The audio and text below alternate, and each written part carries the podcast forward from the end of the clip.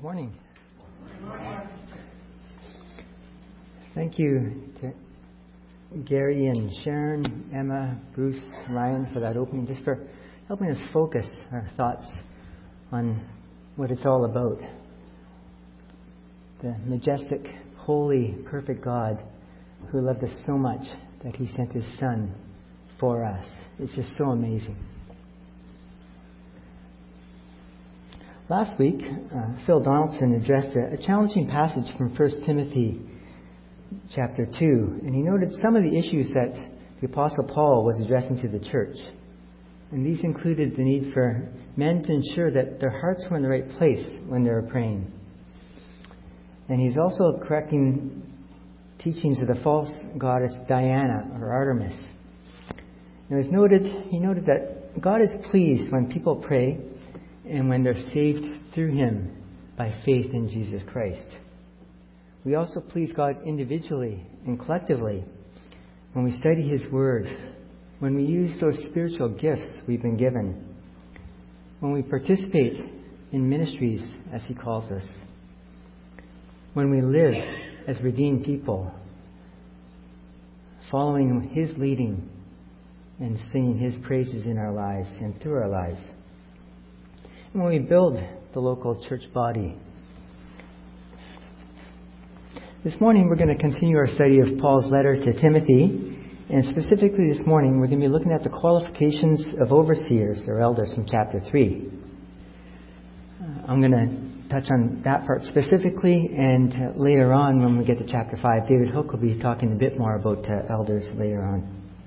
If you're not sure where this is found in, in your Bibles, uh, it's found, there's some brown Bibles in the pews, or I'll have uh, most of the scriptures up, but it's found on page 1847.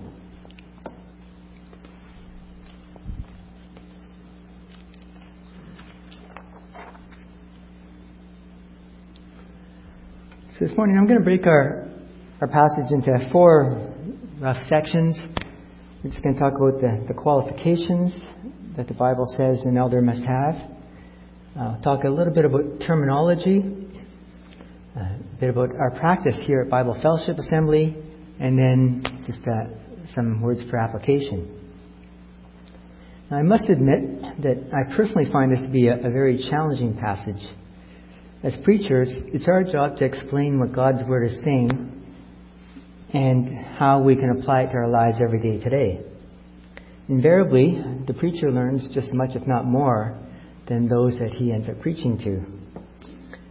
And this one feels really awkward because, on one hand, I don't uh, think I'm perfectly qualified for this. Uh, I don't think anyone would say that they're perfectly qualified and meet all those qualifications perfectly. Uh, and on the other hand, when you look at it, it kind of feels like boasting a bit. Let's just commit this time to the Lord in prayer, shall we? Our Father in heaven, we just marvel at your goodness and your love for us. It's so amazing that the God who created the heavens and the earth created and loved ones like us. What can we say? Father, it's so amazing that you sent your Son for us so that we can put our trust in Him and through that have a relationship with you. And we thank you for your Spirit Thank you, Father, for your word that we can open and study this morning. And Father, I pray that you just help us all just to open our hearts and our minds, just to learn a bit more and just to draw closer to you. I ask in Jesus' name. Amen.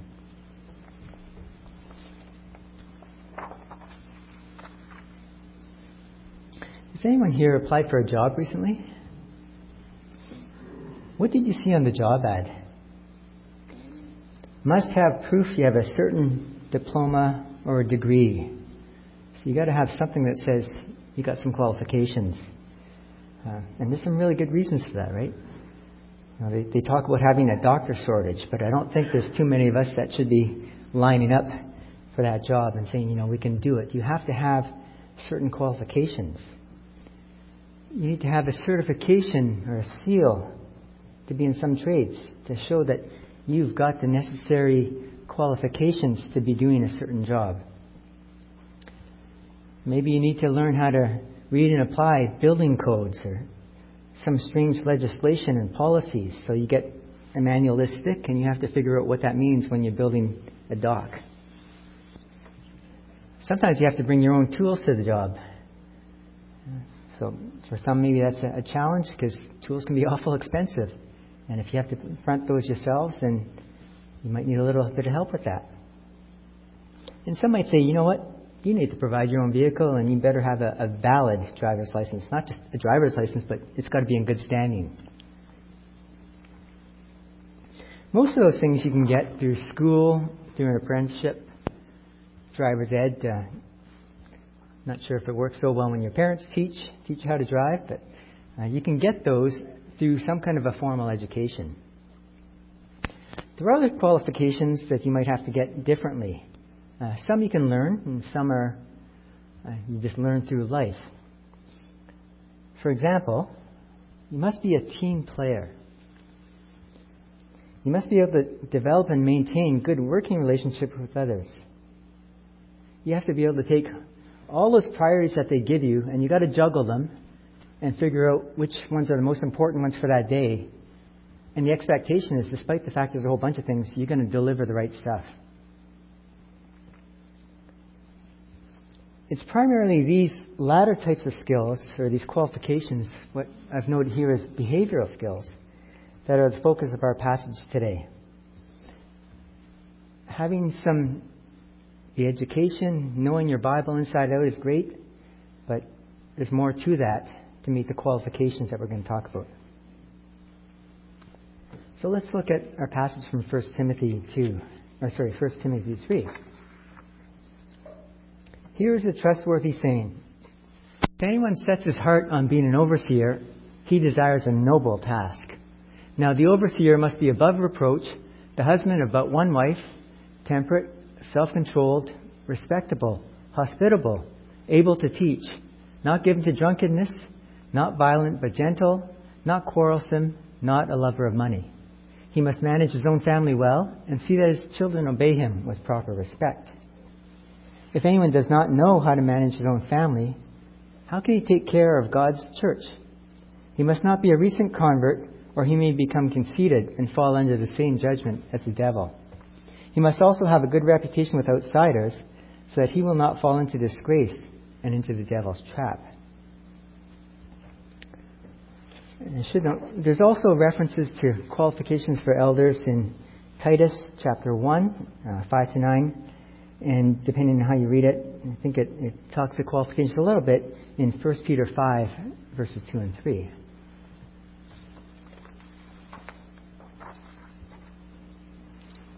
Acts 20, 28 says this Keep watch over yourselves and all the flock which the Holy Spirit has made you overseers. Be shepherds of the church of God, which he bought with his own blood. Hmm. So the overseers are responsible for God's people in the local assembly, people that Jesus died for. And that's a pretty important role.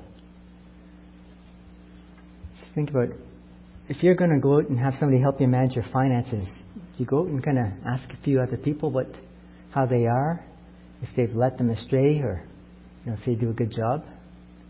If you're looking to have somebody look after your loved ones, you check and see who they are and ask people about who they are first before you commit them into somebody else's hands. It's the same thing that God is saying here with his people in the local assemblies.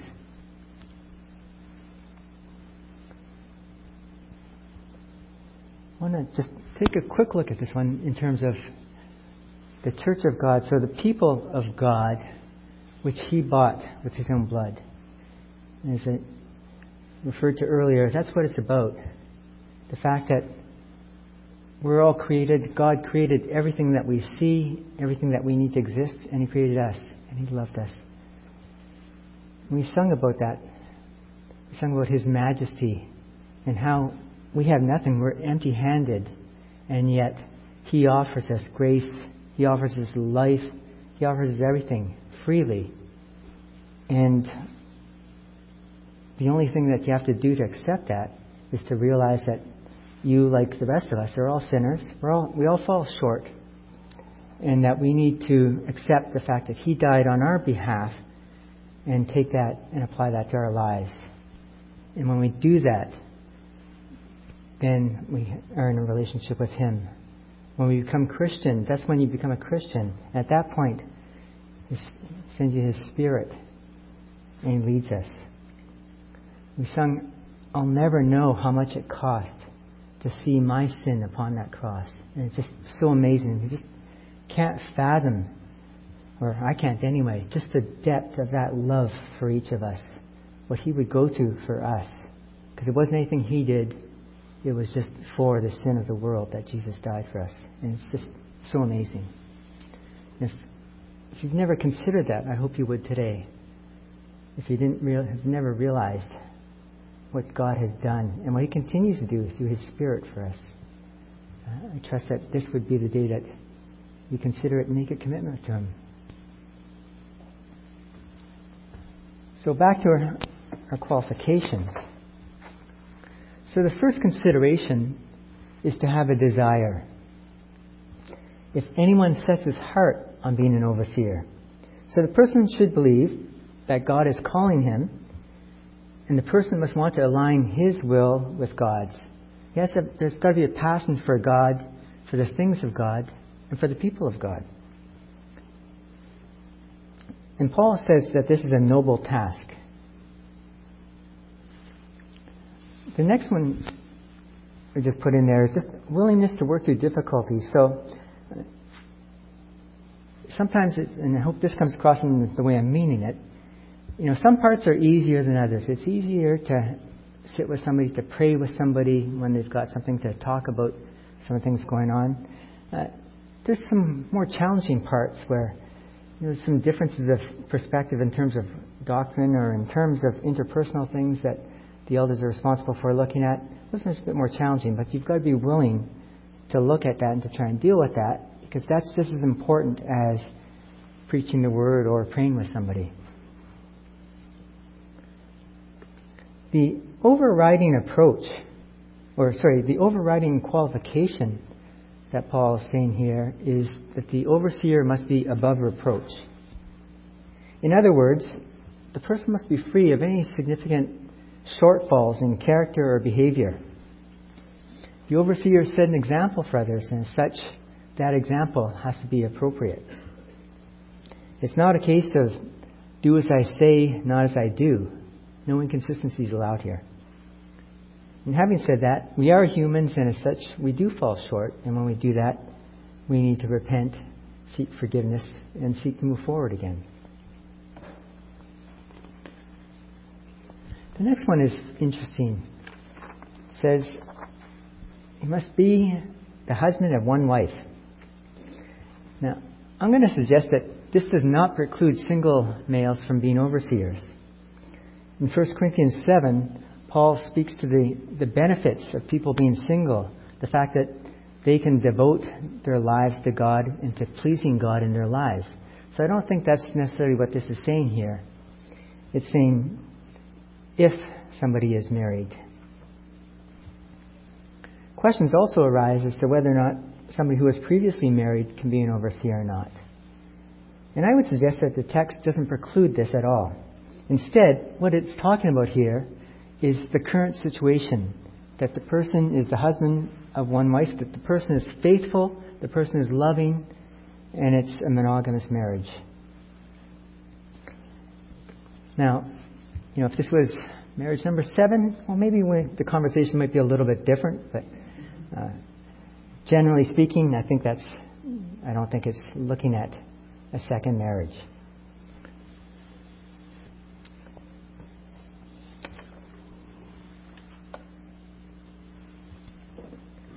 Divided the other qualifications into two categories. Those qualifications the overseer must have, and those that must not have. So in the must column, you have must be temperate, must be self controlled, must be respectable, hospitable, able to teach, gentle. And also, the overseer must manage his own family well, children must obey him and have a good reputation. So temperate can be referred to not being addicted to too much drink. And that's actually listed in the, the qualifications in, in Titus chapter 1. I think, however, this one talks more about being sober minded, and that's how the English Standard Version translates it. Its ability to think rationally and clearly. It's about being open to the Spirit's leading. And similar to the next qualification of self control, where an overseer needs to be able to stay calm in all circumstances. It's easy when something's going on to hear one side of the story and then just automatically move over this way and accept that side of the story. But the reality is, there's two, sometimes three, sometimes more sides of a story, and it's important to hear all sides of the story before figuring out uh, path forward. So some discernment and wisdom come in handy on those things. Self control is also asked, required in all aspects of life. Right? There should be nothing in an overseer's life, nothing in anyone's life, that is so consuming, that takes up all their time and effort, that it becomes the most important thing in their lives. Jesus accepted, of course. My father in law used to have a, a saying that moderation, or in all things, moderation. No excess is allowed. A respectable one is one who is thought well of by others based on their conduct and their attitude. And maybe I'm dating myself when I use this term. When I think of that, I think of the term upright. Uh, an overseer must also be hospitable. And hospitality shows a willingness to open yourselves up to others, to be vulnerable to, when you're talking to others. And hospitality affords the time needed to have a conversation on a deeper level. It's wonderful to have a quick chat after church, but you need to kind of get past that. Some of those just, those things that you would just chat about briefly and get into those deeper discussions. It doesn't mean that one has to have a supernatural gift of cooking. Uh, nor is it about trying to impress the company. Uh, I don't know. I don't know how others feel. I don't mind eating out of the pot myself, but uh, some basic presentation probably doesn't hurt, though. Uh, but it's about the time spent together and it's about the depth of the conversation that you can have when you get together with somebody and actually spend some time with them. The next qualification is the only one that's not really about the person's character. It's the ability to teach. And uh, as, as, some of you may have noticed, I'm already failing this morning. And I'm going to have to do better next time, just in terms of timing of being uh, being ready to go. But the overseer must know God's word and must be committed to ongoing study and ongoing learning. The elders are responsible to protect the church from false doctrine and philosophies, and they need, need to be able to teach the truth of the Word of God. It doesn't mean that uh, all have the spiritual gift of teaching, although that's beneficial. And it doesn't mean that all them will necessarily have to be up on the platform here on Sunday mornings. The ability to teach refers to that ability to explain the truth of the gospel message and refute those who would lead others away from it. Another qualification is gentleness. Responding to challenging situations gently instead of maintaining, or even worse, turning up the volume is usually a good way to help people stay calm and work through their concerns.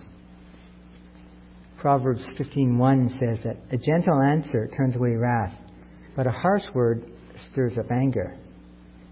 Proverbs 15 and 18 says, A hot tempered man stirs up dissension, but a patient man calms a quarrel. Gentleness is one of the fruit of the Spirit that Paul talks about in Galatians 5. It's also following the example of Jesus in Matthew 11, for example, when he said that he was gentle and lowly in heart. The overseer must also be able to manage his own family well and see that his children obey him. So that the family is the testing ground. And the point is clear here. If somebody's family life is out of control, then that person shouldn't be worrying about God's family here or being a leader in God's family here at the same time. How the person acts at home is a good indicator of how they would act elsewhere. Now, perhaps you recall having differences of opinion with your parents or maybe your children when they were growing up. It just seems to be a typical part of growing up, right? In maturing, where children have to confirm their own identity, they have to determine where they want to go in life, and they have to make their own choices if they're going to believe what you've taught them when they go out into the world. Titus 1:6 notes that the children must believe and not be open up to the charge of being wild and disobedient. And the standard for the overseer here is based on how he deals with those difficult circumstances and how it's evidenced in some ways by how the children behave in home. Now, I would suggest that both the Timothy and the Titus passages refer to the time period when children are living at home and not the time after they move out. The wording in both is in the present tense. And I would also suggest that just as marriage is not a prerequisite to being an overseer, neither is having children. And the last one on the must list is that the overseer must have a good reputation with others. So, people outside the church, when you think of your calendar, people outside the church spend more time with you generally than those inside the church. How much time do you spend at the office or wherever else you're working or with your hobbies? How much time are you spending with your family? So, it's just those people see you in a whole bunch of different circumstances. They're likely to see you in more adverse circumstances times, and they're the ones that are going to see how you react, probably just as much, if not more, than some people in the church. And they're the ones who are going to know where the bumps and the warts are.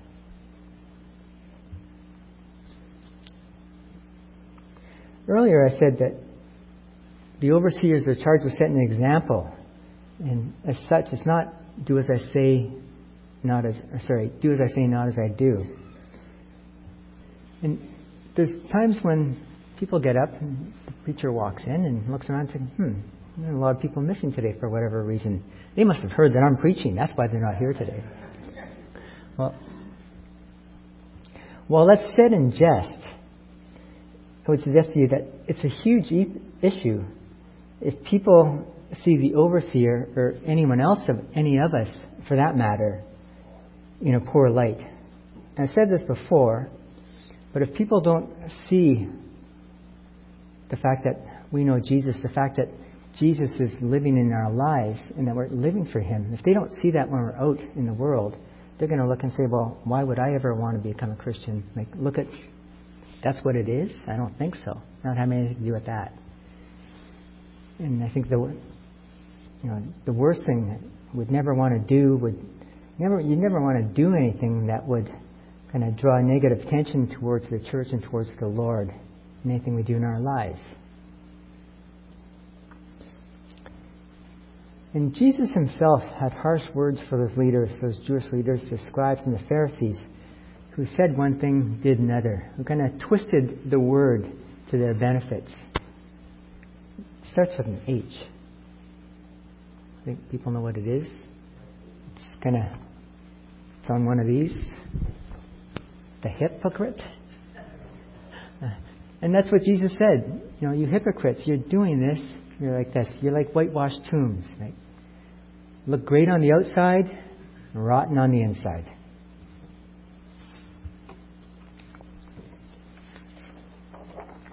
So on the other side of the list, there are characteristics that the elder should not be, or the overseer must be, not be. Not be given to drunkenness, not violent, not quarrelsome, not a lover of money, not a new convert. That one's kind of interesting. I'm not going to get into them in great detail, but I think it's fairly obvious. These are the opposite of the character traits that the overseer must have. The person exhibiting these characteristics is really just focused on themselves when you think of it, and not on the others. And the overseer's job is really focused much more on the others. And that's not the example that you want to be following. That last qualification, not being a new convert, I find interesting, and when you take a step back, it makes a lot of sense. You know, it's really exciting to see somebody just come to know the Lord. It's really exciting to see the passion, the enthusiasm. They're just they're about that high off the ground, and they're telling everybody about what they've the newfound faith, and that's exciting, and that's great to see. The warning is, however, not to be putting them in the spotlight too quickly. There's all kinds of challenges that they're going to come across. Um, if they're new to the faith, that they haven't run across some of these things, we're not sure how they're going to react. Some might do fine. For some, that might be a big stumbling block, and there's nothing that many people in the world and the devil wouldn't like to see is to see a newfound Christian fall flat on his face or her face and even walk away from it because of that challenge. And that's not what you want to see up in terms of an overseer. Somebody's brand new, hits, the, hits a speed bump, and off they go. The other thing is just in terms of being able to work, help others work through situations and look at things. It just takes time to, time to learn more, time to grow, time to mature, and that's expected of the, the overseer. I'm going to touch just a little bit on terminology. You may notice I've been using, for the most part, the term overseer. I think I've slipped in the word elder at sometimes. And this is what we see in in verse 1 of Timothy. A trustworthy statement if any man aspires to the office or episcope of overseer, it's a fine work. An overseer, episcopos, then must be above reproach, husband of one wife, and we looked at that. So the the one word here used is just referring to the office or the position of the overseer or the elder. And sometimes that's translated as visitation in the Bible. So, for example, looking at the visitation as in the day of your visitation, for example, in 1 Timothy 5 and 19, and in 1 Peter 2 and 12, it talks about that.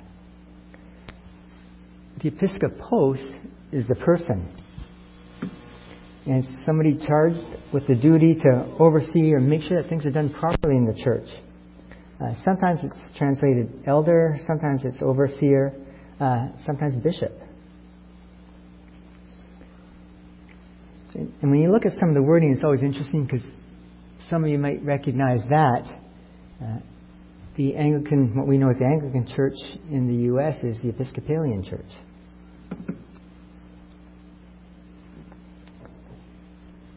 Titus, also, when, you when we're looking at that word, Titus says that the overseer must not be above reproach. And then you see the same word used in 1 Peter. You have returned to the shepherd and guardian, the episcopos, of your souls. Another word translated elder is presbyteros. And it can refer to an elder or an older man uh, one who holds a specific office or position. And it's also a term for one who provides over assemblies or gatherings at churches. Therefore, I exhort the elders among you as your fellow elder and witness of the sufferings of Christ. The same word is also used in Revelation when it talks about the 24 elders who are going to be around the throne. And uh, certainly this one, anyway, is not anywhere near those 24.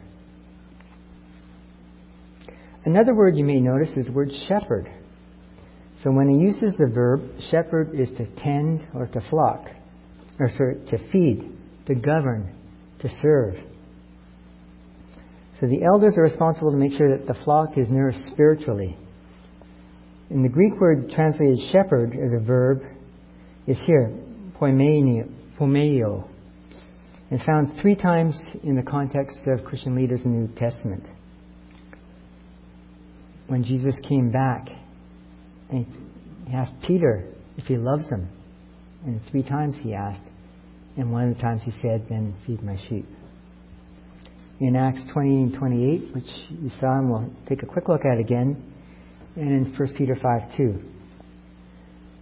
And the noun pastor is only found in Ephesians 4 when Paul's talking about some of the gifts that were given to the church. He gave some as apostles, some as prophets, some as evangelists, and some as pastors and teachers. So the, and the word shepherd itself isn't used for leaders in the church. Shepherd is used as a verb. We are to shepherd. But we're, we're not referred to as shepherds in the New Testament. And of course, we know that the true shepherd is the Lord Jesus himself.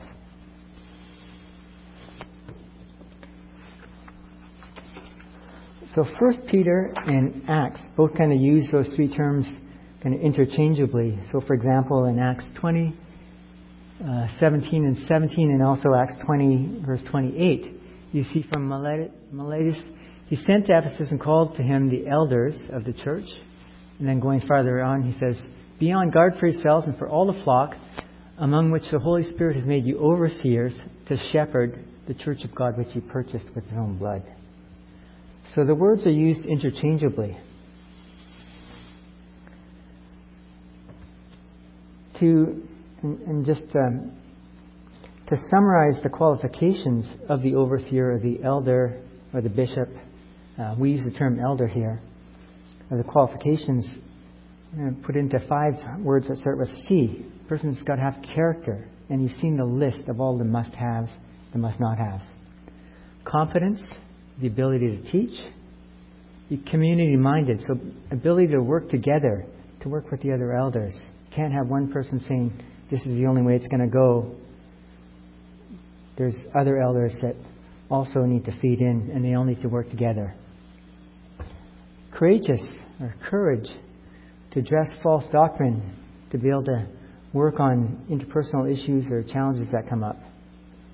And the last one is really important to be called. The person needs to be called by God, and others need to see evidence of the Holy Spirit working in that person. So here at Bible Fellowship Assembly, uh, our approach is to follow what we believe is that New Testament model. We have a, a, plurality of elders, of qualified men.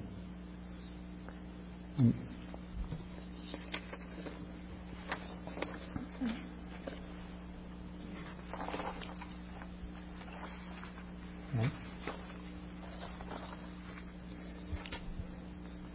It's the so, in, for example, when it talks about in Acts 20 and 17, Paul says, From Miletus he sent to Ephesus and called them the elders, plural, of the church, singular. So that's why we have a plurality.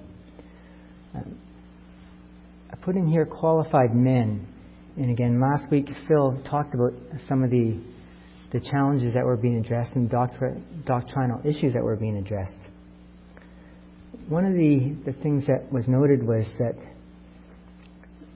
women were not to teach men the scriptures in the public setting, or to have authentein or to exercise authority over men in the formal church setting. So, as such, our practice and our understanding is that the role of elders and the role of teaching in the broader assembly like this one is the role of qualified men.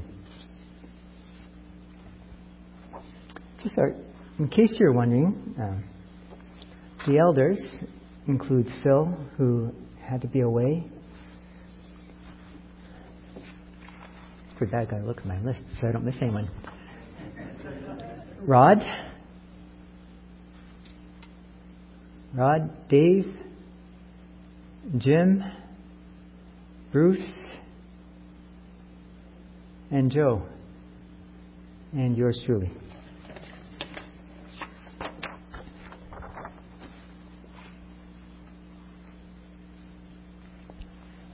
So collectively, these are our roles at a high level. To feed the congregation, to ensure the ongoing public exposition of God's Word, to do the work of a shepherd, to lead by example, to support those who are weak for whatever reason at a given point in time, to rebuke, reprove, exhort as necessary, and um, won't get into all the details of how some of this stuff happens, but And just note the fact that all the ministry leaders are responsible to the elders group.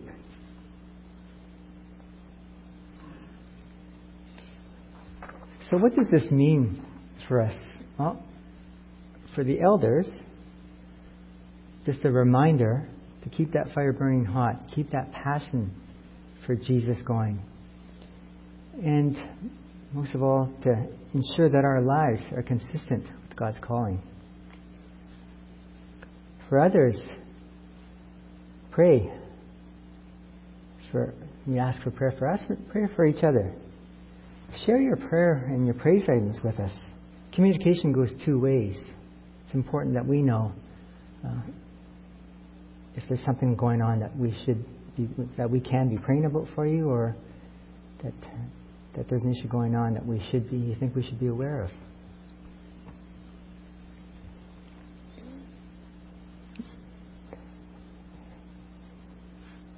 Hebrews 13:7 says, "Remember your leaders who spoke the word of God to you. Consider the outcome of their way of life and imitate their faith." And I'm going to suggest to you that maybe emulate is a better word because imitate means to copy. And my understanding of emulate means, well, keep the things that are good and actually do better. I don't think any of us are going to be offended if somebody draws really, really close to God and goes out and shares and helps others along in their lives. We'll be thrilled. So you can emulate our faith. So, now if you've been here and you're thinking, that's wonderful, there's seven guys that really have to pay attention to this one. Well, I want to draw your attention to a few other verses in Hebrews in chapter 13. This is to the, the broader group. Keep on loving each other as brothers. Do not forget to entertain strangers, for by so doing, some people have entertained angels without knowing it. Remember those in prison as if you're as you are their fellow prisoners, and those who are ill treated as if you yourselves are suffering. Marriage should be honored by all, and the marriage bed kept pure, for God will judge the adulterer and all the sexually immoral. Keep your lives free from the love of money, and be content with what you have.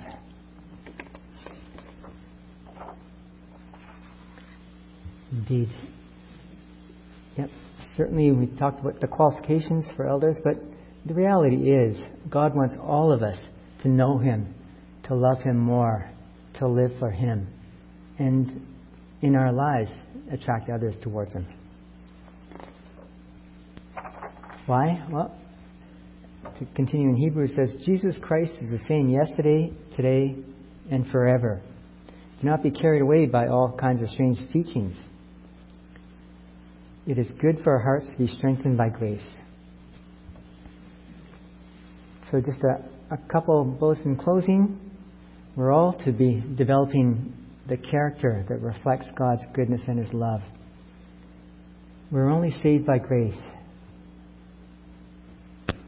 The ones that the overseers are charged with looking after, with shepherding, they're in the same group when it says, We all came, we had nothing. As we sang, we had those empty hands. But Jesus came because of his great love. He died on the cross and took our sins. And we just have to come to him in faith and accept him. And just each of us should be living our lives with gratitude, love, and obedience for the one who gave himself for us. I'm just going to close in prayer and we'll ask uh, Gary and group to come back up. Heavenly Father, again, it's just so amazing how you love ones like us. And we just thank you for that. Father, I just pray that nobody here will leave without realizing who Jesus is and putting their trust in him. And Father, help us all just to grow in your grace, in your love, and to put you first in all we say and do. May you receive the honor and glory. We ask in Jesus' name.